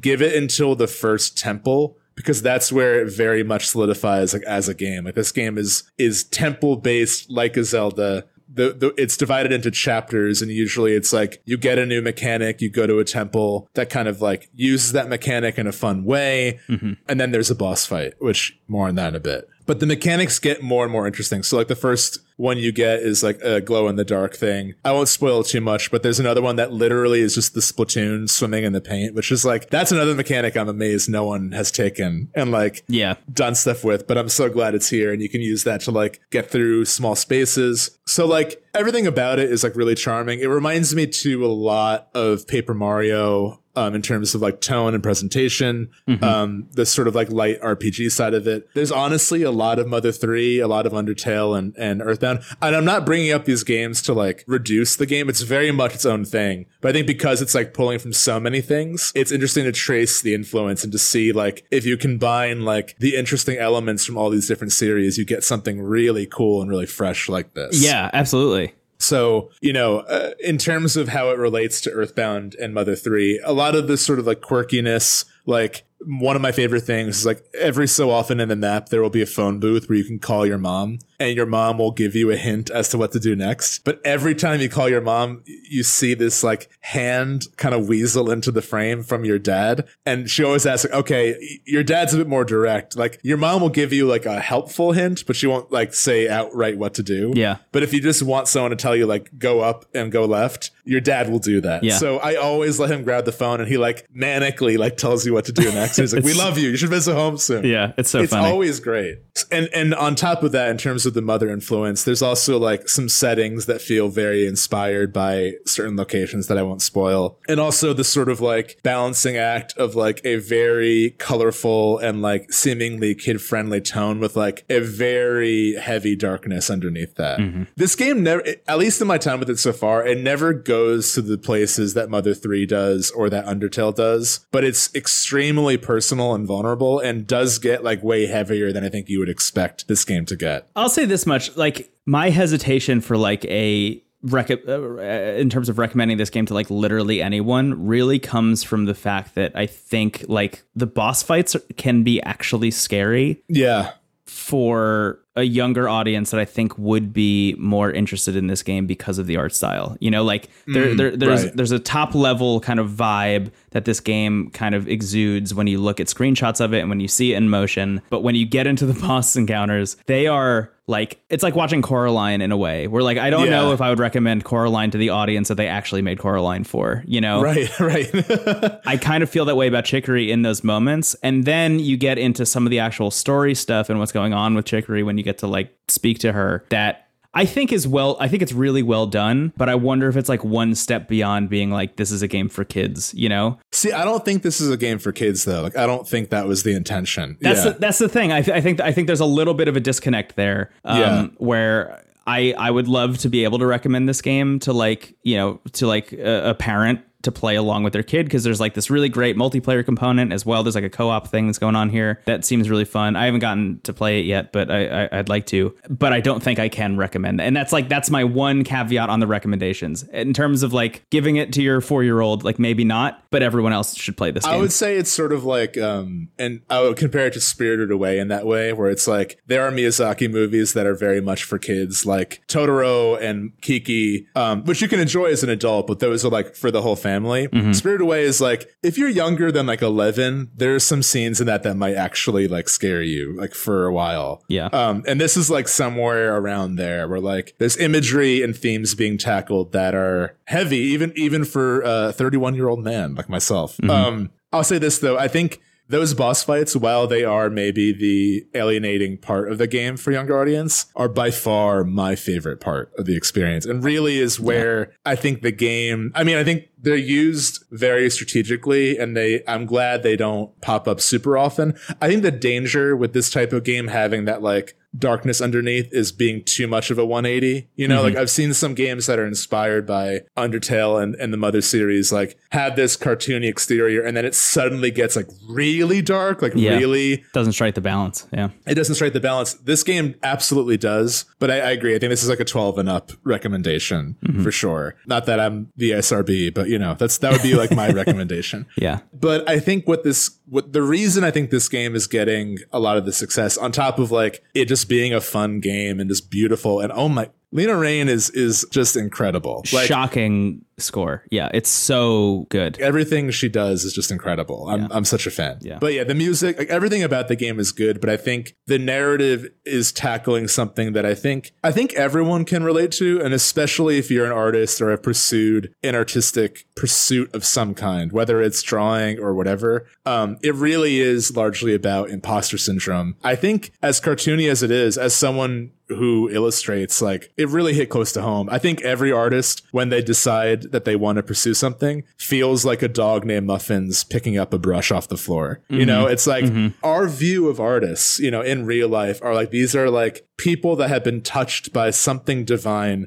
that are so separate from me. I can never do what they do, even if I wanted to. And while I do think there are plenty of people that like will have a natural knack for it and a natural talent, art is something that can be learned. And art is really ideally something that you just enjoy doing. But I think this game really does an interesting thing about exploring how society views artists you know, there are these artists that are revered and that kind of like hold the world together in some ways. They they literally bring color and meaning to other people's lives. And even though when Muffins or Pizza, as your dog is named, mm-hmm. picks up the brush, there are people who like kind of doubt her. Like there's there are art students that are like all kind of like hoping one day they'll be the wielder, and they're like, we have been training our asses off for this, and you just like showed up and got it. Like, yeah, screw you. And then there are other people like, oh, you're an artist. Can you design my house and paint my house? Like, yeah, that is such. I, I remember, you know, I for context, I like doodled my whole life. Like I never really thought of myself as an artist, but I did draw a lot. It was something I really enjoyed doing. And it wasn't until like my mid 20s that I decided that I wanted to take it more seriously and like really get good at it and really make it something that I could like seriously pursue. And as soon as I started thinking that and like putting more drawings out there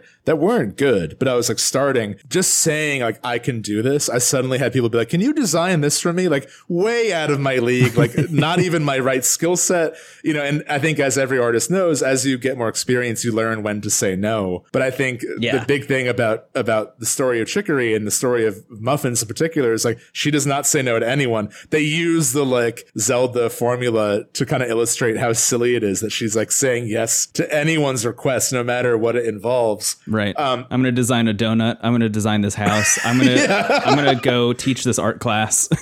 right. So I think what's brilliant is like the paintbrush is largely like a Zelda toolkit where you use it to navigate dungeons and do different things. But like when you're just in the town, people will ask you to actually draw things. I think it's a really brilliant decision that the game makes you draw every now and then. Mm-hmm. You know, it's not it's not a fundamental. Well, I think it is, but it's not like your enjoyment of the game is not dependent on whether or not you know how to draw, but I think it adds a lot to the story that the game makes you be vulnerable and mm-hmm. makes you draw. I mean, there's light, not really a spoiler, but there's a moment very early on where like I think another heart of the story is the relationship between Chicory and Muffins. Like that, it's so well done. But an early beat in their relationship Muffins is like, "Can you draw me?" And Chicory's like, "Yeah, sure, but only if you draw me." Yeah. So you have to draw Chicory, and I actually I don't know what it was about this moment, but I like I draw Chicory for like an hour. Like I using the PS5 remote, which you can't really draw. Like even if you spend an hour on it, it's not going to look good. It's inherently going to be like very pixelated.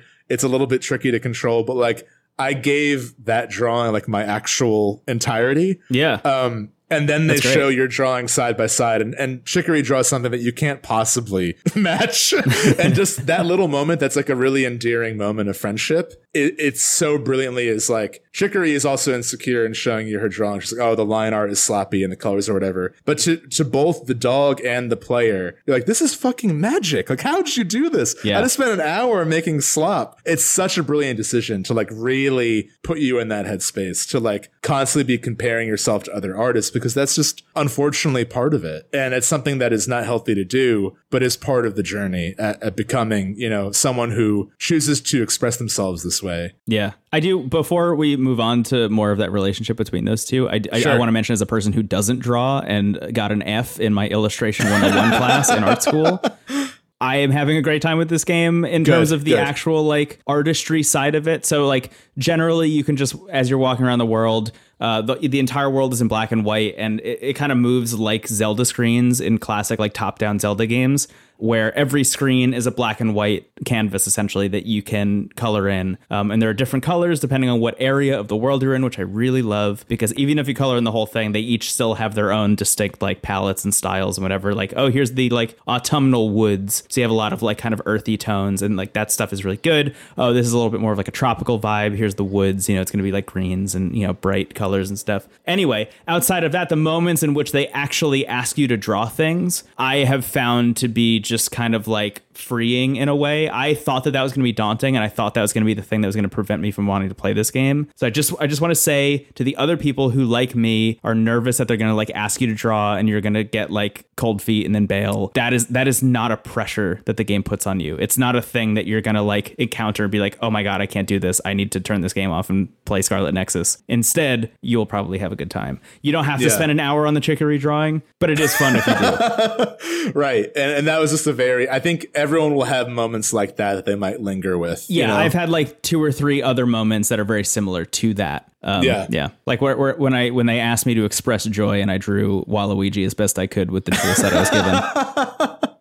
um, it's also worth noting you like the, one of the, like the secret items to find are different brushes. So like there are some that have like stencils of a heart or a star that kind of like make it a little bit even easier to like compose certain images if you want to just have like okay I want to have like a big heart in the background or whatever. Yeah, right. And uh, yeah, it's really it's really fun. Like this game kind of nailed the painting in terms of like being fun to do as an actual drawing and also as like you know an Okami tool but I, I yeah, I, I just think there's so much to be said about, you know, the themes this game tackles and sort of like my observations as someone who like has gone through elements of this process. I think anyone and, and that's the thing I, I want to stress. I don't want it to be like artists will understand this because that's also what the game is kind of talking about. Like artists shouldn't be viewed uh, on these pedestals in this way. Obviously, you want to honor their work, but they're yeah. just people who have chosen to do this. they're just people who picked up a brush off the floor and said, "Why not me?" You know. And I think um, imposter syndrome is such a real thing, especially when you, you know, I think one of the more damaging places to like you know compare yourself to others as an artist is online i mean in, in, all areas but i feel like a lot of the conversations about drawing online can be a little bit a little bit counterintuitive where like you know you, will google or you know you'll go on youtube and be like okay i want to teach myself how to draw. And I, i'm i'm largely self-taught. So like i had to navigate a lot of these things where like the first few videos you'll find will be like 10 things mistake 10 mistakes to avoid making or like yeah. these five things every artist should avoid doing. And obviously like there there are helpful lessons within that but like it's such a dangerous way to think like oh you can't do this. And if you do this you're not a real artist. Yeah. I found uh, so i I, tried to get into drawing earlier in the year, as you know. Um, I yeah. got like an Apple Pencil and an iPad, and I was like, I'm going to do it, and and tried to find like good starting points, um, and fa- went down that exact rabbit hole of like you know the online culture around it is like largely toxic in ways that I needed to avoid. I needed like the only thing that was going to get me actually into it was just asking people who were close to me, like you, yeah. and, and our friends like Scout and stuff. Right, yeah. and and I mean, like there there are good resources out there, but like it's so hard to find because I think a lot of those channels are prioritizing their channel over actually teaching. You know, right. like yeah. Anyway, I have a lot of thoughts on all that.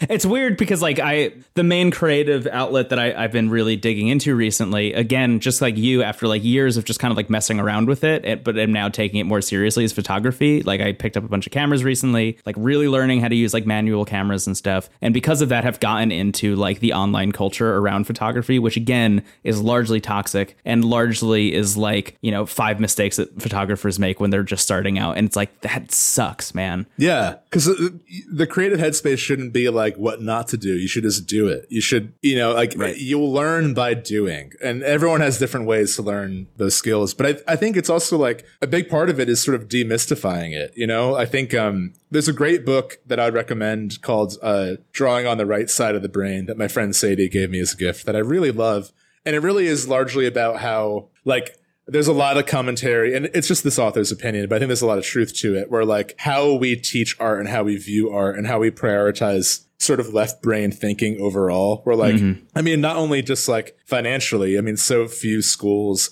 have the like privilege to afford having the arts as like a curriculum. But i think that extends to like how we prioritize it. Like we don't teach it to everyone. We don't teach it in a way that is like you know, it's such an individual thing to learn that it's like a lot of people just think, oh, well, I can't do that. And then the people who do pursue it, we see as like almost alien in some way. They're the yeah. wielder, you right. know, and it's yeah. like, it, it's as much as you want to honor that talent, like it's something that anyone can learn how to do. And if you put time into it, you can do it. And, and a lot of it involves making stuff that doesn't look the way you want it to. And that's like the biggest hurdle to get over with mm-hmm. really anything. Yeah. You know, you'll have an idea in your head with writing, especially. You'll have an idea in your head that's fully formed, and the act of the human brain making that real through your hands is way more complicated than like the lizard brain part of our minds wants it to be. Yes, we want it to be totally. instantaneous. You need to be comfortable being bad at stuff for a long time. Yeah, right, exactly. And I think uh you know, with with the world of Chicory, like there's not that luxury. Like the minute you pick up a brush, you're expected to be the best. Yeah, and like, but that also weirdly gets into one of my biggest gripes about you know, like studying a creative field in general as well. And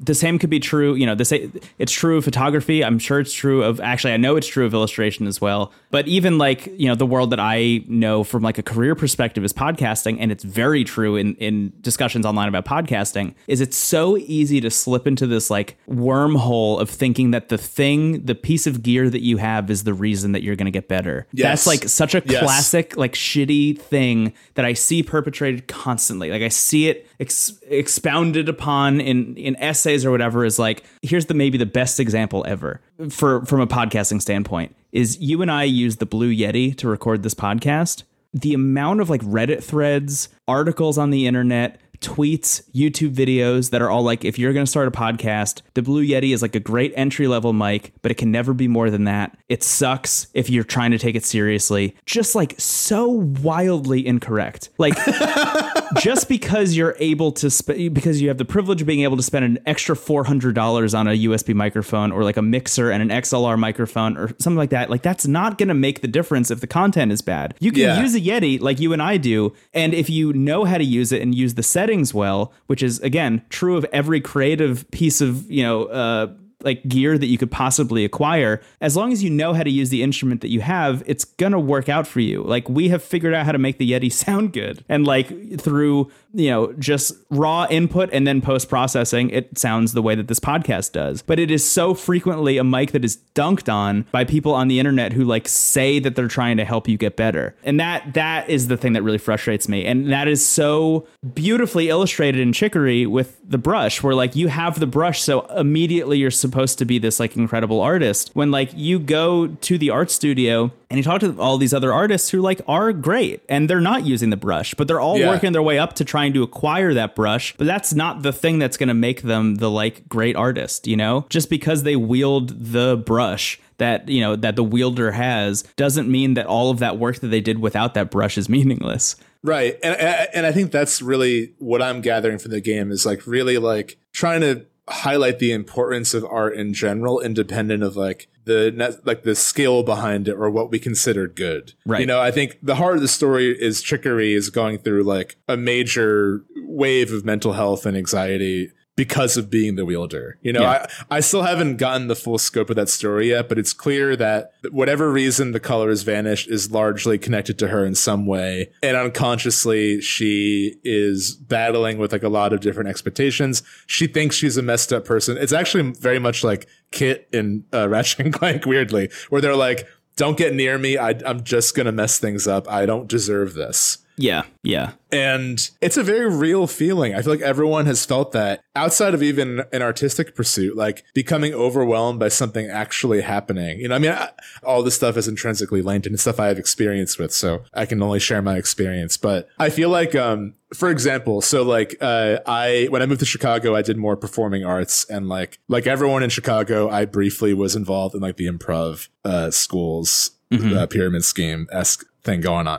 Um, anyway, uh, you know, and you know, whatever. It, it was an experience, and uh, but the way, and, and I, I, don't have any, I don't have any qualms with like perform the performance part of it. You know, being on stage and meeting people, that's all great. But like the way those courses are advertised are like, just give us a few thousand dollars and then you'll get to level six and then you'll do a show in front of the head of the theater. And then maybe if you're lucky, she'll email Lorne Michaels and then you ascend reality. You've achieved your goal and you will finally be whole and happy. And, uh, and that's it. That's, that's the end of your life. Yeah. Which I know no one logically thinks, but I do think there's an element of like, until I've achieved my goal, be mm-hmm. it getting on SNL, uh, becoming a professional artist, whatever. Until I've hit that, my life is meaningless and I have no value. Or even less dramatic, and until I've hit that, I can't call myself a real artist. The amount of like Twitter profiles I see that are like wannabe writer, wannabe artist. Fuck that. If you're doing it, that's what you are. Yeah. If you are a dog that cleans up the hall of of uh, the wielders. You are a fucking artist. Own it and do it. Cause like everyone just wants you like remove all the like projected bullshit and the five mistakes artists always make. Most people just want to see you happy and make cool shit. You know, and if you like have a bad drawing of like Batman along the way, like no one's gonna hold that against you, you know? And like that bad drawing of Batman probably brought someone joy. And I think that's the thing that Chicory is really focused on is like you're making these awful drawings with the PS5 remote. And, you know, like people like it. Like whenever you make something for someone in the game, including Chicory, they always like it. It's you that has to grapple with whether or not it's good or not, you know? Yeah. And I think that's a really brilliant touch. And I think, um, you know, uh, my, my, and this is stuff I grapple with constantly. It's so easy to get caught up in these like loops of self doubt. Pretty much everything around us conditions us to make us feel like we're not ready or we're not like good enough and we have to do more. We have to buy better equipment or we have to get better in general. Honestly, like life's fucking short. Just do what makes you happy. And like if you get good at it, that's awesome. You know, like that's really it. If it brings you joy, then do it. And if not, don't. That's like really what I try to live by. And obviously there, there are like smaller details within that. If you, I think with any pursuit, and this is again coming from me, like there was a point in my life where I was drawing, I was performing, I was doing a lot of different things and I had to be really honest with myself of like, what do I actually enjoy doing? Yeah. I remember being at a rehearsal and I just started crying. I wasn't even sad. I just like muscle like tears. And I was like, I, I shouldn't be here. I feel like I'm wasting my time. I don't enjoy this enough to put up with the bullshit. And eventually you will find something that you enjoy enough to put up with the bullshit. And that's how you know it's a true call. Yeah. Uh, so that's my opinions on art and being happy and life in general. Thank you. Uh, thank you. Thank you for sharing that. Yeah. No, I, I I think that's one of the reasons that this game resonates so well and is so interesting that like that's really not on the surface of at least the marketing that I consumed before right. picking it up.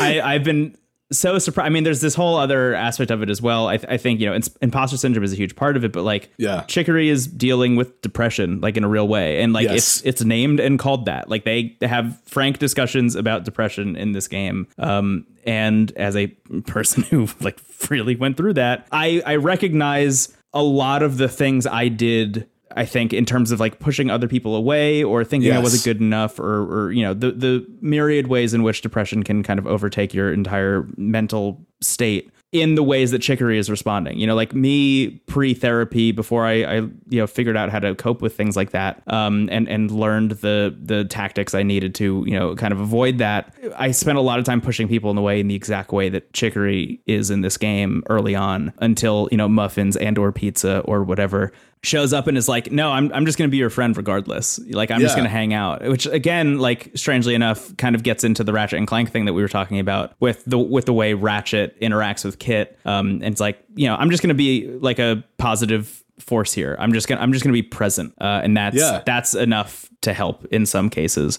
Um, and that's very much what's going on here. Is like e- even just getting Chicory to pick up the brush to draw muffins is awesome. Like that's yeah, that's a huge, huge moment for Chicory. That is like kind of understated, you know. But the fact the fact that you're getting Chicory to draw anything at all takes mountains and mountains and mountains of emotional and and sometimes physical effort. Um, yeah, and, and and I think like can't be overstated. And that that moment to me was so triumphant, even though it was so kind of fleeting and like is mostly about you trying to not fuck up in front of your hero. When you look at it from the other end of like a person who's like depressed and can't get out of bed, um, and you know, you know, feels the way that she's feeling, uh, and and expresses it. I, I think in in like r- very real ways. Any act is is momentous. Yeah, I don't know. I I've I've been so fucking surprised by like everything in this game. Yeah, I mean, even just like I, I know we just had like very long discussions about mental health and like imposter syndrome and the art world, but like even just the Zelda shit is good in this game. Yeah, like, right. Uh, yeah. This this game didn't it, even if it didn't tack. I mean, I, I think what really puts it above like being great and is like a masterpiece is the way it, the narrative handles all of this. Yeah. But even if it was just like a cute game where a dog had a paintbrush and was a Zelda esque experience, it would still be fun. Yeah. You know, so like everything about it is great. I think it's also a shorter game. Like I feel like I'm in the last act in some ways. Mm-hmm. Um, it's something I'll probably replay.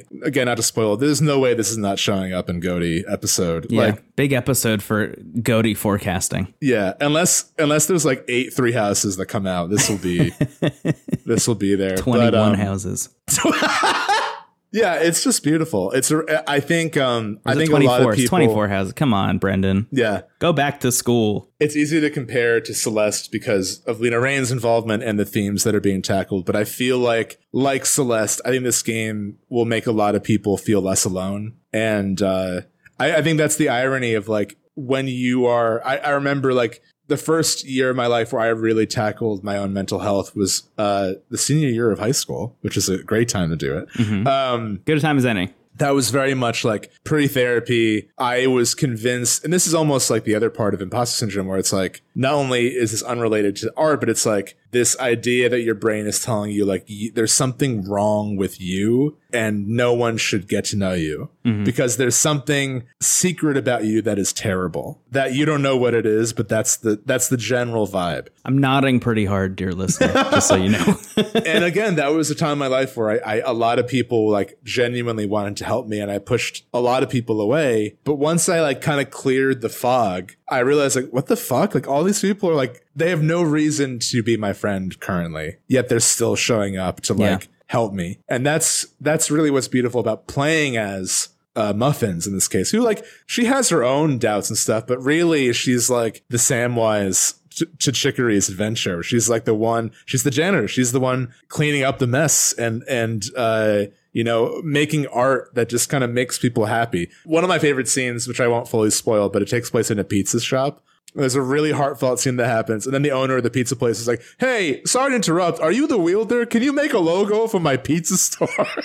like you suddenly just have to create a logo for pizza, which like is so funny too. Because uh, again, as someone who draws, like every now and then I'll be asked to design a logo. I'm like, that's a totally different skill. You know, like I get that it's like kind of related, but I feel like there are skill sets that artists have that are like, okay, I'm going to design a logo versus like I'm going to draw your D and D character. You know, yeah. like there's a very which, different. Vibes. Yeah, I mean, as somebody who uh, grew up like really focusing on graphic design, I had the exact opposite thing where people would constantly. Right constantly ask me to illustrate shit. I'm like, that's not my skill set, man. Call Steven.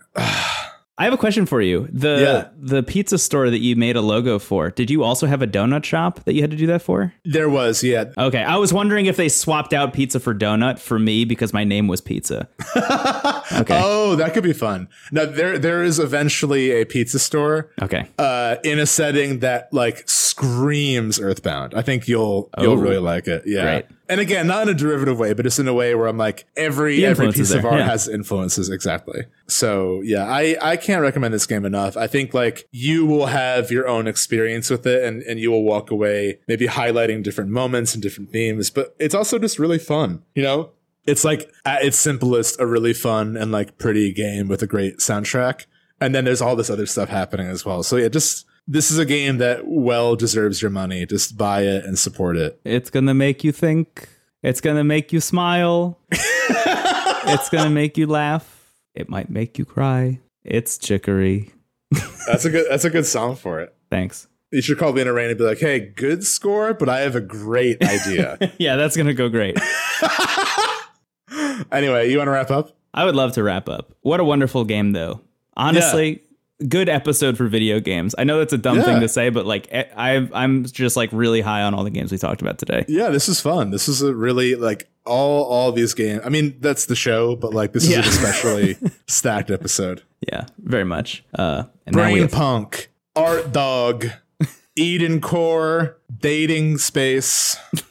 Uh, thank you all so much for listening to this episode of Into the Aether, a low key video game podcast. As always, we have a wonderful time making the show, just constantly, constantly in awe and grateful for the listeners. That's you, dear listener. Just so happy to have people coming back, reaching out all the time, saying nice things. Uh, it's very cool. If you want to follow the show, we have a bunch of profiles all over the internet. You can find them all at Into the Cast online. That's Twitter, that's YouTube, that's Twitch, Instagram, etc., etc. There's an email address even if you feel like that. We also have a Discord that you can join, uh, and there's also a Patreon, Patreon.com/slash Into the Cast. Backing the show on Patreon does now get you access to patron-only bonus episodes. But that said, if backing the show in any way negatively impacts you financially, please do not back the show. It is very much okay. That said, do you want to do you want to mention what we're thinking about doing? Doing for this patron bonus? Yeah, so I'll, I'll just add, you know, because I know we have a, a decent amount of lo- new listeners after the Game Boy Advance episode, which is kind of cool. Yeah, I mean, I imagine we always do, but I uh, noticeably a, a, new wave. Hello, welcome to season four. Hello. The Patreon only episodes. If you back the show at any time, you'll have access to all the older ones, and we're doing them monthly. But one idea that was shared with us a few times that I think we're going to do this month is uh, doing a like a question answer episode that we've done in the past, but have it be like questions from patrons. So do like a a fun like question centric episode. Yeah. So if you back the show and you want to send in a question, please do that literally any way you want um, and we will answer it in that episode probably this month. Yeah, I, I, think again this month is sort of a return to normalcy in some ways for us. So like it'll be mm. really nice to have like just two bonuses that are